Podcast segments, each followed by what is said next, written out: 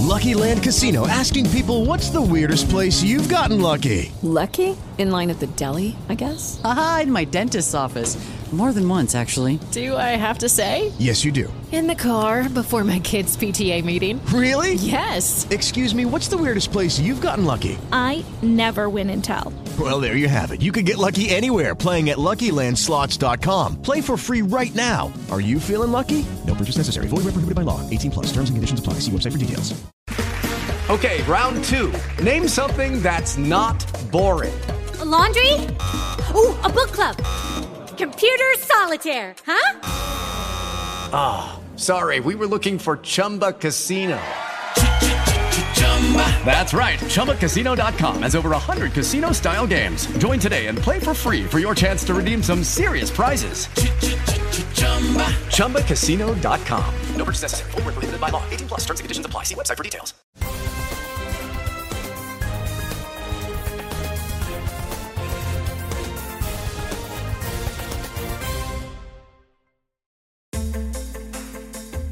In questa edizione del TG Lavoro e Welfare.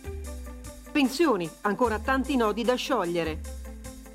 Lavoro tra domanda e offerta, dialogo difficile.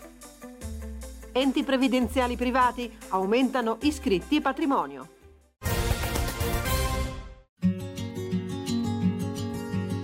Questo numero del telegiornale di lavoro welfare vogliamo parlare della manovra di bilancio. Abbiamo visto come l'Unione Europea ha dato sostanzialmente disco verde a questa manovra, però non sono mancati i rilievi. Uno di questi è relativo all'uso del contante attraverso il cosiddetto POS. Il governo vorrebbe alzare l'asticella del contante a 60 euro, pagamenti da 60 euro, mentre l'Unione Europea rileva che andrebbe trovata una soglia inferiore, tornare verso i 30-40 euro, perché questo sarebbe in contraddizione con la trasparenza e con la lotta all'evasione fiscale. E su questo noi non possiamo che essere d'accordo. Un secondo rilievo è relativo alla spesa pensionistica. Qui noi vogliamo aggiungere un punto.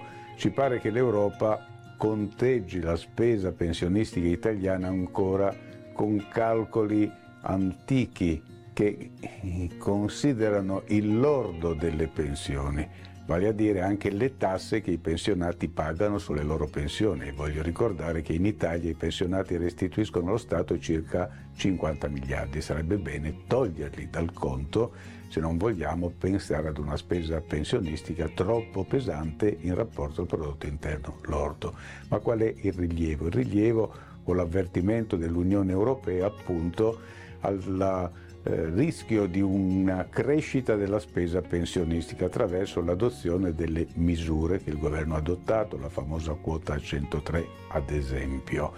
Eh, misure che sono congiunturali, mentre il governo stesso ha annunciato delle misure strutturali di riforma per il prossimo anno. Noi ci auguriamo che intanto nell'immediato venga tolta quella stretta sulla rivalutazione delle pensioni all'andamento dell'inflazione. È un taglio troppo forte, l'asticella è troppo bassa, quella di considerare il recupero al 100% fino a quattro volte il minimo pensionistico, perché vuol dire colpire il ceto medio del lavoro, si chiamano operai, si chiamano impiegati con 35-40 anni di contributi e di onesto lavoro che vedrebbero decurtate le loro pensioni rispetto ad un'inflazione che è molto salita. Così come noi pensiamo sempre che se il governo metterà mano alla riforma delle pensioni, questa riforma dovrebbe includere un punto essenziale, quello della flessibilità, per guardare soprattutto alle giovani generazioni che non possono essere, diciamo così, penalizzate da un lavoro difficile da trovare, alle volte sottopagato, con bassi contributi e soprattutto discontinuo, perché se combattiamo il lavoro povero, combattiamo anche ovviamente la pensione povera che deriva dalla assenza sufficiente di contributi nel corso della vita di lavoro. Nel 2022 l'occupazione ha avuto un andamento positivo nella prima fase dell'anno, con una inversione di tendenza a partire dall'estate. La parziale riduzione della disoccupazione si accompagna però a un ampio ricorso a varie forme di orario ridotto, non solo casse integrazioni, ma anche part-time spesso involontario. È quanto emerge dal 24 rapporto Mercato del lavoro e contrattazione presentato dal Consiglio nazionale dell'economia e del lavoro. Il presidente del CNEL Tiziano Treu sottolinea le potenzialità del PNRR sul fronte dell'occupazione. Se noi attuiamo il piano nazionale di ripresa, nei prossimi anni abbiamo delle potenzialità di occupazione notevoli, sia di rimpiazzo di lavoratori perché cambiano i mix produttivi, sia di nuove assunzioni, a seconda di come va l'economia, tra 4 milioni,1 e 4 milioni,5 di posti che si movimentano però quasi tutti con competenze diverse e quindi necessità di grande formazione. A preoccupare è ancora il fenomeno del mancato incontro tra domanda e offerta di lavoro, un tema che riporta al centro l'importanza della formazione. Noi abbiamo il più basso tasso di disoccupazione degli ultimi anni, però non riusciamo a trovare le persone adatte, c'è questo mismatch sia ai livelli alti, perché la scuola non produce ancora abbastanza esperti di quel livello, ma anche i livelli bassi, più modesti. Quindi questo è un problema che il CNEL ha affrontato a lungo, bisogna fare più orientamento per i giovani perché scelgano bene e più legame tra scuola e mondo del lavoro perché la scuola risponda anche ai fabbisogni del mondo del lavoro. Aumentano gli iscritti attivi e le entrate contributive con 1,7 milioni di contribuenti, il patrimonio sale a 108 miliardi e 765 sono i milioni versati dagli enti nelle casse dello Stato. Sono alcuni dati del rapporto annuale dell'Associazione degli enti previdenziali privati presentato a Roma. L'impegno per i propri iscritti da parte delle casse aderenti ad ADEP è sempre più mirato a investire sia sulle prestazioni previdenziali che assistenziali. Nel 2020 infatti gli importi erogati per entrambe le tipologie superavano di poco i 7 miliardi di euro, nel 2021 toccano i 7,7 miliardi, registrando un più 120% rispetto al 2005. Il presidente di ADEP, Alberto Oliveti, sintetizza così le proposte degli enti di previdenza privati alle istituzioni.